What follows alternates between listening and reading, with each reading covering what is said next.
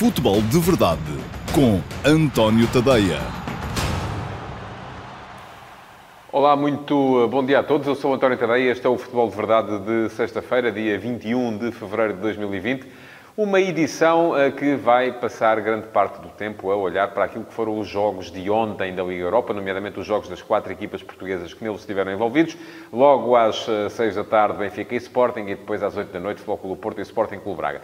Houve resultados que foram bons, uh, enfim, Parece estranho chegar aqui uh, no dia seguinte e a falar de uma hum, jornada europeia em que as equipas portuguesas perderam três jogos em quatro e vir dizer que os resultados foram bons. Uh, portanto, não foram maravilhosos, não foi nada que uh, nos deixe a todos super otimistas relativamente ao que aí vem, mas foram resultados que, para toda a gente, mantiveram em boas perspectivas de as equipas poderem ser qualificadas para a fase seguinte. Porquê? Porque as três equipas que jogaram fora, é verdade que perderam, mas perderam todas pela margem mínima e todas elas fizeram golos. Em contrapartida, o Sporting também poderia uh, ter, uh, desde já, colocado quase o carimbo na passagem para os oitavos de final da competição, porque esteve a ganhar por 3 a 0 e podia muito bem ter até ampliado a margem nessa altura, uh, acabou por sofrer um gol que também lhe o obriga a ir até Istambul na semana que vem com alguma cautela, porque, enfim, um 2 a 0 é sempre um resultado que pode acontecer, mais a mais quando se trata de uma equipa com a instabilidade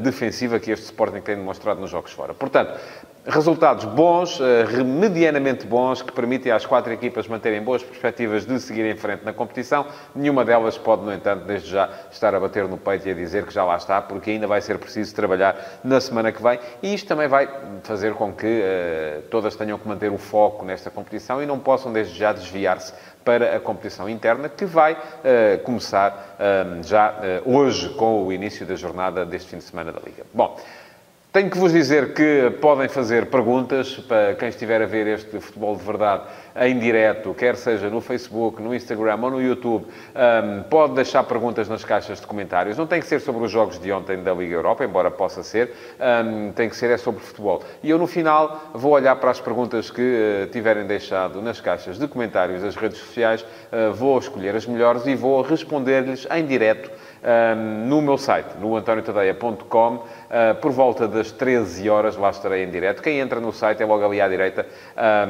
tem uma, um link para o Q&A, perguntas e respostas, uh, que há de dar acesso à edição de hoje, desta, deste programa, que é um segundo programa que surge sempre no seguimento do futebol de verdade. Já agora, e já que vão ao site, aproveitem para subscrever a Entre Linhas, é a minha newsletter semanal, uh, diária, perdão, a minha newsletter diária, que todos os dias, ou às 11 ou à meia-noite, com quantas horas aqui acabar o futebol, uh, vos pode deixar a par de tudo aquilo que de mais importante aconteceu no futebol nacional e mundial durante o dia em questão. Portanto, uh, se subscreverem, é gratuito, é só chegar lá e deixar o nome e o endereço de e-mail.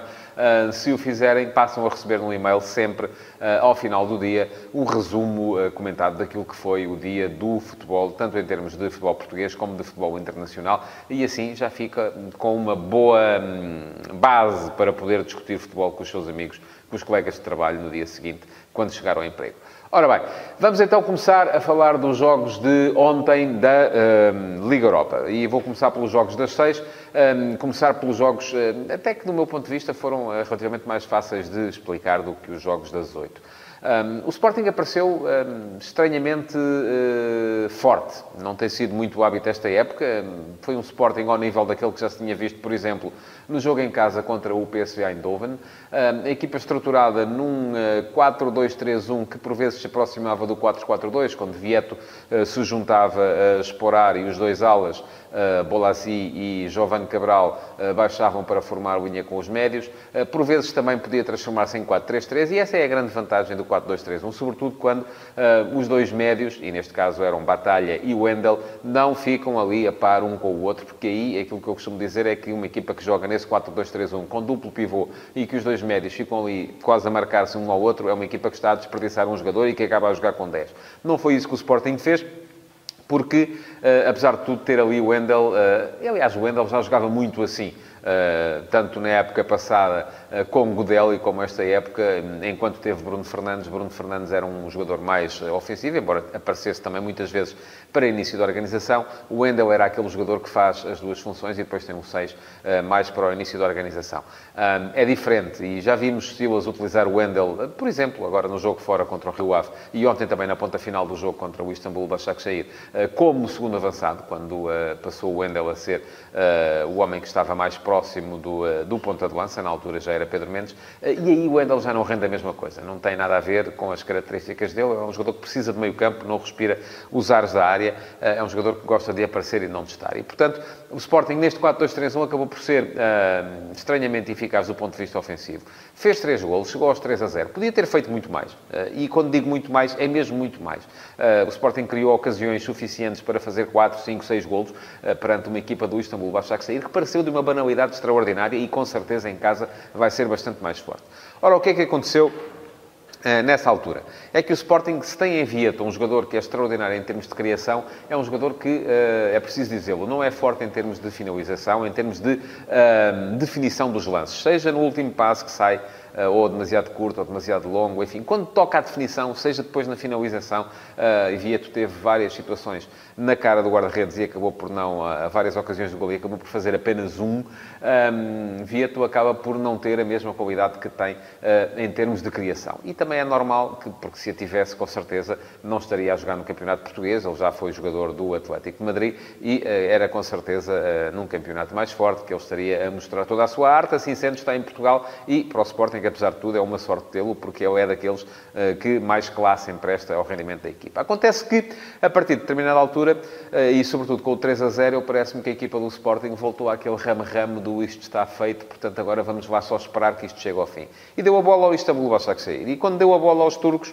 os turcos também sabem usá-la, naturalmente. Uh, vieram jogar para o meio campo do Sporting e, perante uma equipa que baixou muito a intensidade do seu jogo, acabaram por fazer um golo, numa grande penalidade que, enfim, pode dizer-se que é discutível, mas também é aceitável. É daqueles lances que eu percebo uh, uh, o critério do VAR para não intervir, porque se o árbitro marca, as imagens não são absolutamente claras nem para um lado nem para o outro, portanto acho que é perfeitamente aceitável que tenha sido uh, marcada essa grande penalidade e foi nela que a equipa do Istanbul Başakşehir reduziu para 3-1 e manteve viva a esperança de seguir em frente na eliminatória. O Sporting vai jogar a Istanbul sem Neto, que nesse lance do penalti viu amarelo que o afasta da próxima partida. Vamos ver se já com Mathieu, porque Mathieu tem andado magoado e provavelmente não vai também poder jogar durante este fim de semana contra o Boa Vista. Uh, e vamos ver como é que uh, vai Silas montar a sua estrutura defensiva para o jogo na Turquia, sendo que o fundamental ali é, vai ser mesmo a equipa estar viva no jogo. A equipa entrar com ambição, entrar com intensidade, entrar para tomar conta do jogo, porque o Sporting, fazendo um golo na Turquia, em princípio passa e, vamos dizê-lo, neste momento é favorito para passar em frente, tendo em conta aquilo que se viu no jogo de ontem. Ao mesmo tempo, estava a jogar o Benfica e um, Bruno Lage voltou a mexer na organização estrutural da equipa. Terá uh, considerado que precisava de ter uh, solidez defensiva nos corredores e então preencheu-os de um lado com Uh, serve, e serve funciona desse ponto de vista. Aliás, ontem a novidade é que o Benfica, pelo lado esquerdo do seu corredor defensivo, pelo seu corredor esquerdo, no lado na, na, no setor defensivo, acabou por não uh, comprometer, comprometeu do outro lado, uh, seja por ausência de Tomás Tavares, seja por um estranho erro de Rubem Dias. Ontem foi ele que esteve na base do segundo golo do Shakhtar Donetsk.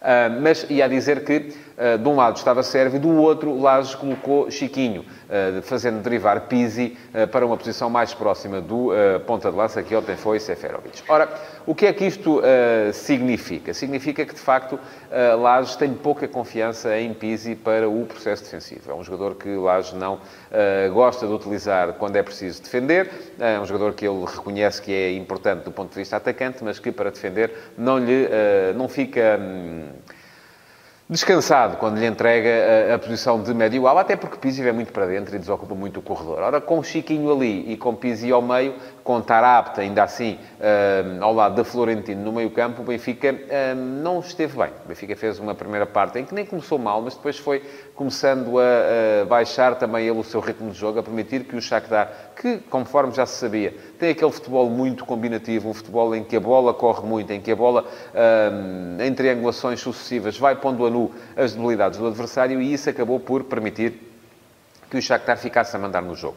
Vlaco Dimos foi importante, fez um, algumas boas defesas, uh, voltou a ser um jogador importante para o Benfica, mas mesmo assim o Benfica acabou por uh, sair derrotado da partida e até pode dizer-se que o 2 a 1 é um resultado ligeiramente lisonjeiro, uh, mas é um resultado que permite ao Benfica, naturalmente, chegar para a segunda mão com todas as condições para seguir em frente na competição. Tem de ganhar o jogo em casa, de preferência não sofrendo golos, se ganhar sem sofrer golos qualifica-se, se ganhar sofrendo golos provavelmente vai precisar de marcar, de ganhar por mais de um gol, vai precisar de ganhar por dois. Não vai ser fácil, porque este Shakhtar, daqui por uma semana, vai estar uh, mais forte. Uh, e o Benfica, neste momento, tem também de ultrapassar aqui esta questão, uh, que são os quatro jogos consecutivos sem ganhar, três derrotas e um empate. Um empate em Famalicão, que veio com sabor a vitória, é verdade, porque permitiu estar na final da Taça de Portugal, mas que também é um empate. Há quatro jogos consecutivos que este Benfica não ganha. Tem agora uma deslocação a Barcelos para jogar com o Gil Vicente. É um jogo muito importante, até sobretudo do ponto de vista psíquico, também também é, naturalmente, do ponto de vista da manutenção da liderança no campeonato, porque o Clube Porto está ali a apenas um ponto. Pequena nota para falar de arbitragem no jogo do Benfica, porque vi muita gente que não percebeu aquilo que se passou no golo uh, do Benfica. Ora, é marcado um golo por Tomás Tavares, Uh, o árbitro anula o golo e, uh, por indicação do VAR, porque foi ver, e manda marcar grande penalidade, que depois acabou por arredondar também num golo de Pizzi. Portanto, aqui quem pode ficar prejudicado é Tomás Tavares, de facto, porque tinha um golo em seu nome pessoal e o golo acabou por ficar para Pizzi. E, mas se pode ficar prejudicado é por uma razão muito simples, é que ele estava fora de jogo. Um, porquê? Porque só tinha entre ele e a linha de fundo, no momento em que recebe a bola de serve, um jogador adversário. Era um defesa, não era o guarda-redes, mas isso não interessa nada, porque a questão é que uh, ele tem que ter sempre dois jogadores. E quando nós olhamos para o fora de jogo e olhamos apenas para um jogador, é porque geralmente o guarda-redes está lá mais atrás e então há sempre dois adversários entre o jogador em questão e a linha de fundo. Neste caso só havia um, que era um dos defesas do Shakhtar, porque o guarda-redes estava à frente. Ora, mas então, se estava fora de jogo, porquê é que foi penalti? Foi penalti porque no momento em que Servi faz o passe, ou antes de Servi fazer o passe, assim é que é, antes de Servi uh, endossar a bola, uh, Tomás Tavares sofre grande penalidade. Sofre um toque no pé de apoio. Uh, e isto, aqui, uh, até se podia dizer que, num lance de grande penalidade, não há lei da vantagem, mas a questão é que o passe é feito depois de uh, ser tocado. Portanto, a primeira infração é a grande penalidade cometida sobre Sérvia. Foi isso que o árbitro marcou e fê-lo bem. Apesar de haver muita gente que depois achou que havia aqueles que achavam que não, que, que como uh, o jogador está fora de jogo, uh, o momento do passe é que conta, mas sim, mas o passe é depois da falta. E também aqueles que achavam que o árbitro estava só a tentar uh, que o Benfica não marcasse golo e que por isso mesmo tentou ali, ora bem, foi golo, mas agora vai-se dar o penalti. Não, mas tinha que dar mesmo, porque foi a decisão correta tomada pelo árbitro da partida. Acaba por não haver influência da arbitragem no resultado do Shakhtar Benfica. Ora, não se esqueçam que podem deixar perguntas uh, nas caixas de comentários, seja do Facebook, do YouTube ou do Instagram. Podem chegar lá, deixar as vossas perguntinhas, uh, que no final deste Futebol de Verdade eu vou responder-lhes em direto no antoniotadeia.com, uh, eh, mais uma sessão do Q&A que se segue sempre a este programa. Será por volta das 13 horas no antoniotadeia.com. Quando acabar o Futebol de Verdade, saem de onde estão neste momento, seja Facebook, Instagram ou YouTube, e vão ao antoniotadeia.com para ver a resposta àquelas que até podem ser as vossas, as perguntas selecionadas. E entramos então nos dois jogos da noite. Um, e de todas as derrotas das equipas portuguesas uh, ontem, aquela mais difícil de engolir foi seguramente a do Sporting Clube Braga. Porquê? Porque o Sporting Clube Braga esteve a ganhar por 2 a 0 uh, e porque foi a primeira derrota de Ruben Amorim enquanto treinador uh, da equipa minhota. o 2 a 0, que chega em dois belíssimos golos, uma bomba no meio da rua de Fran Sérgio e um contra-ataque muito bem conduzido por Ruiz, que leva a bola até à entrada da área, de onde faz também o remate para golo, e com 2 a 0 em Ibrox, eh, aquilo que se diria era que duas coisas. Primeiro, que este Braga, de facto, é absolutamente imbatível. Ganha a toda a gente e seja onde for. A segunda era que uh, a eliminatória estava no bolso, porque com 2 a 0, enfim, era difícil o Glasgow Rangers chegar a Braga e virar a eliminatória. Ora, acontece que nos últimos 20, 20 25 minutos de jogo, o Glasgow Rangers mostrou um coração uh, incrível, um coração como só as equipas britânicas são capazes de mostrar. Fez três golos.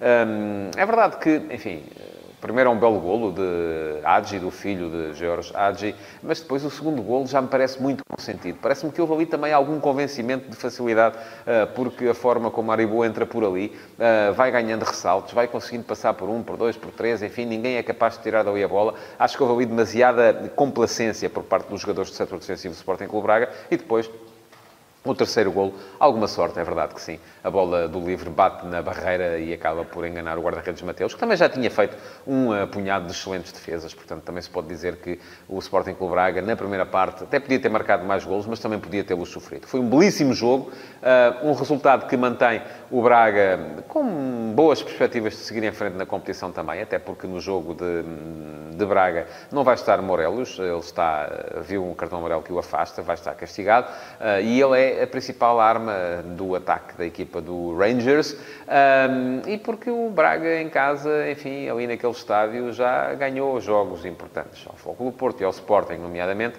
portanto não há razão nenhuma para não conseguir ganhar também ao uh, Rangers, basta-lhe ganhar uh, e sofrer menos de dois golos para seguir em frente na competição, portanto acho que há boas perspectivas de apuramento para o Braga, que podia, no entanto, ter deixado a eliminatória muito mais bem encaminhada ontem.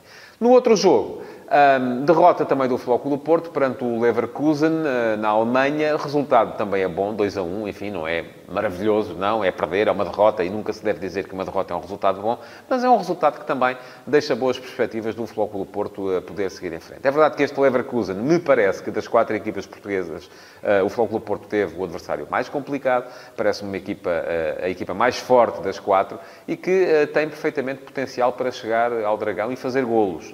portanto, Foco do Porto vai ter de estar eh, muito próximo da perfeição na eh, partida de ontem. Ontem, ehm, na partida da semana que vem, aliás, porque ontem aquilo que se viu foi uma equipa com algumas falhas, que até variou do ponto de vista tático, eh, porque apareceu mais no seu 4-4-2 de início, ainda que com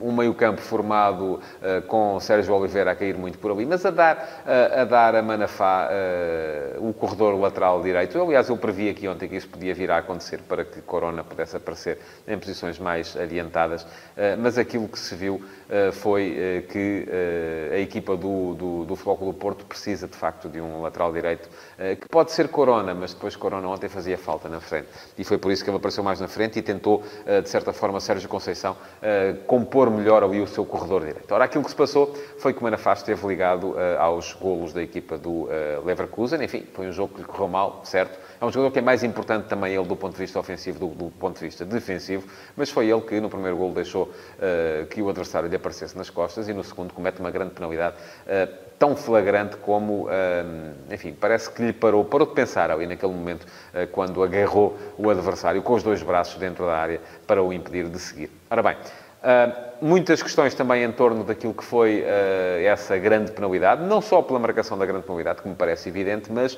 sobretudo pela forma como o árbitro mandou depois repetir o lance, depois de Kai, de Kai Havertz ter uh, permitido a defesa de uh, Marchesín. O que é que se passou?